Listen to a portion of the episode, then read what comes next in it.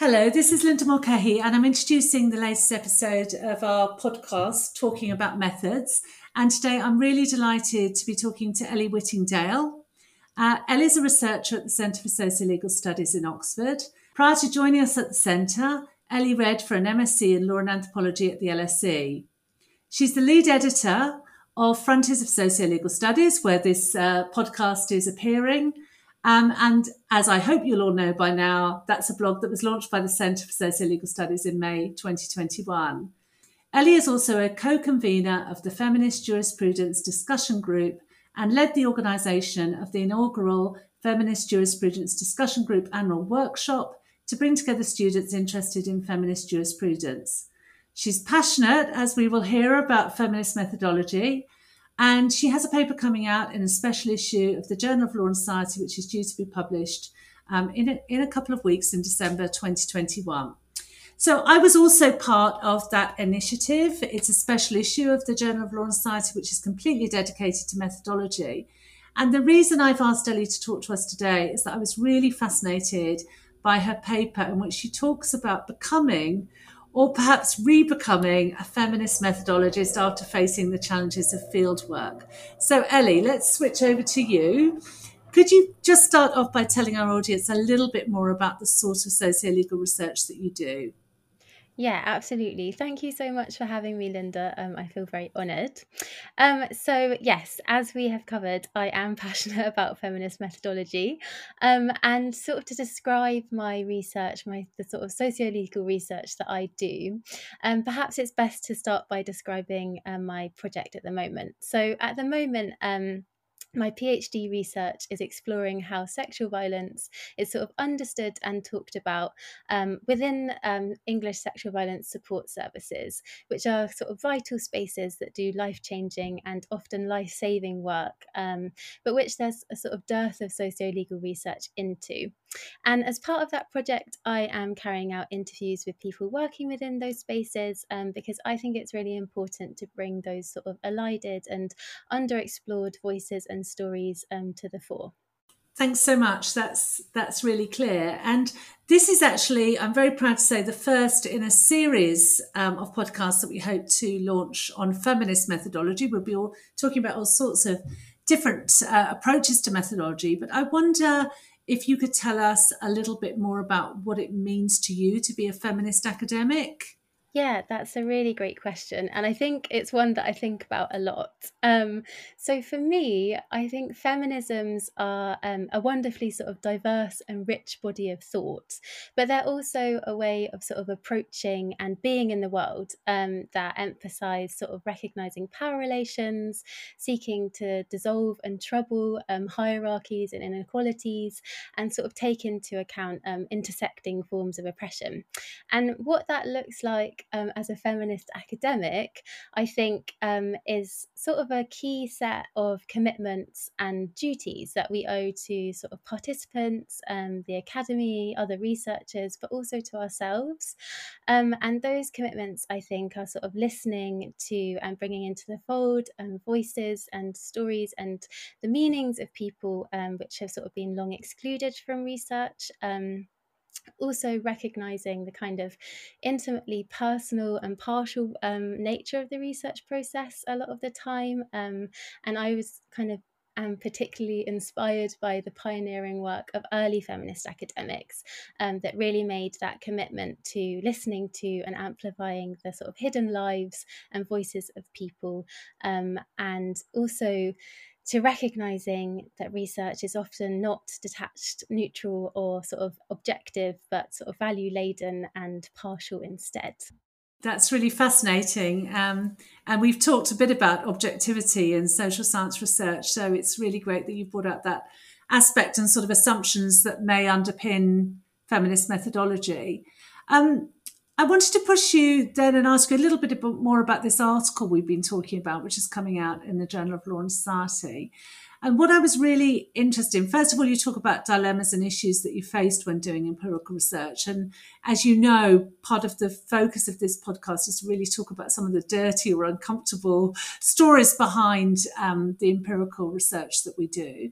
And you've labeled your article Becoming a Feminist. And now you've already told us that you're a feminist.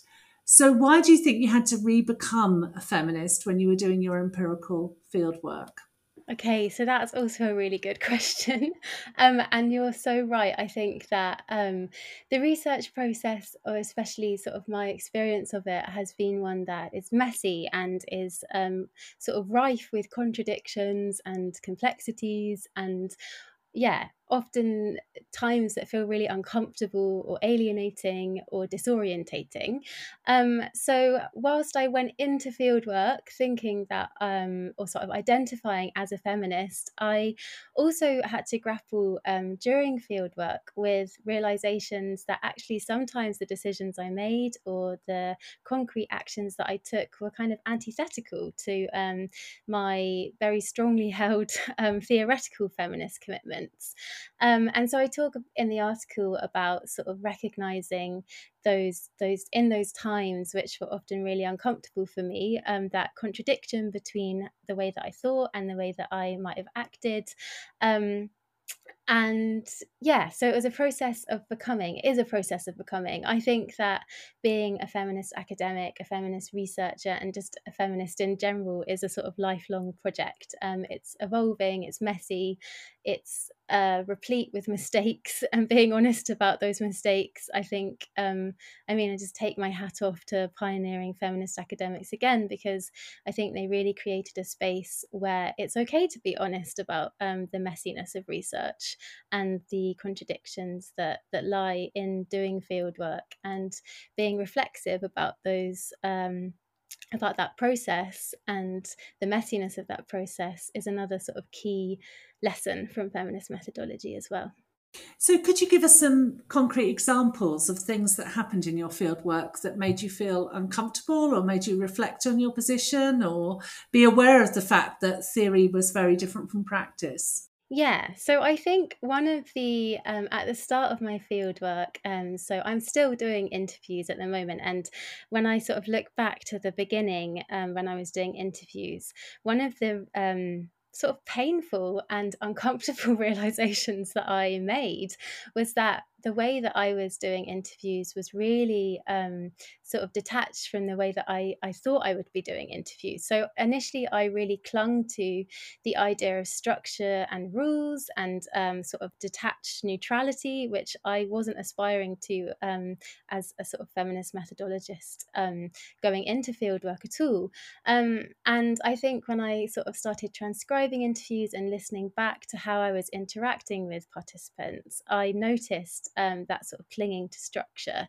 Um, and I also noticed all of the gaps and the missed opportunities that I'd um, that I'd had to ask, I don't know, like follow up questions instead of clinging so tightly to the sort of set of questions that I went into interviews with.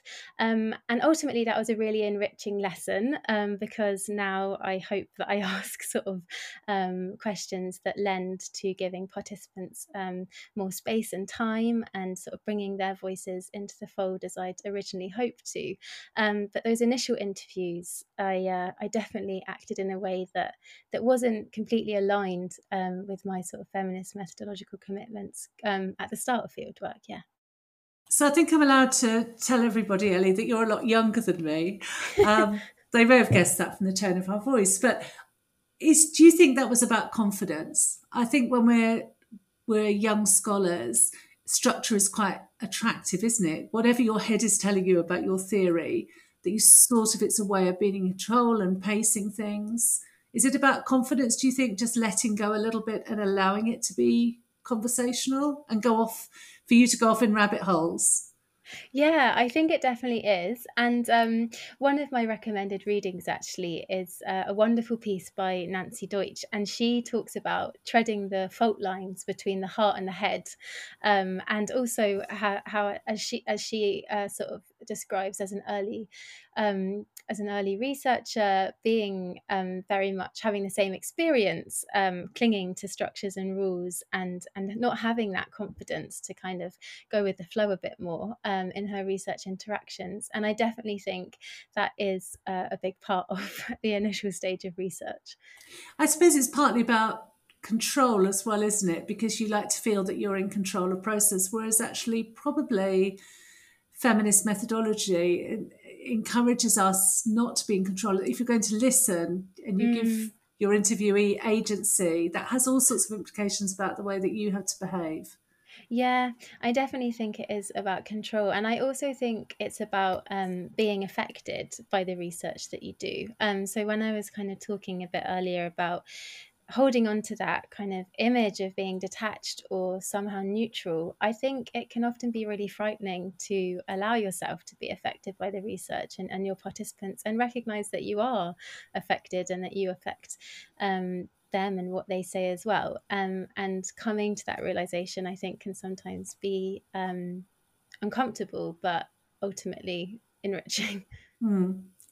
So, what advice would you give to a younger self about being a feminist sociolegal scholar in the field? Um, the advice that I would give is that being a feminist sort of scholar is an evolving project and it's a process, and it's okay to go with that process. It's okay to sit with and to embrace the messiness and the fraughtness and the uncertainties um, of doing feminist research and practice. And it's also okay to get things wrong. Um, and I think it's actually really valuable to work out and to see the gaps in how you think and how you act. Um, and I guess that's why reflexivity is such an anchor thinker, um, not to the point of sort of self indulgence, but that critical awareness and reflection on where you get things um, wrong, where you make mistakes, where you do things that you don't necessarily like and you might do better next time um, is important. It's important, and um, yeah, to go with that and not to not to worry about that so much, I guess.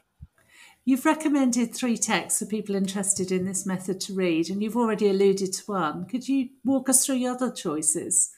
Yes. So um, my first choice is Kathryn Anderson et al.'s uh, Beginning Where We Are, um, 1987 text. Um, and it's one that uh, Linda actually introduced me to in, in my first year of my PhD um, in the Theory and Methods course. And I love this um, piece of work for a lot of reasons, but I think it still is sort of a central text for me that puts forward the case for listening to previously unheard voices and being honest about the ways that we might not always listen um, how we want to and going back and doing it better the next time.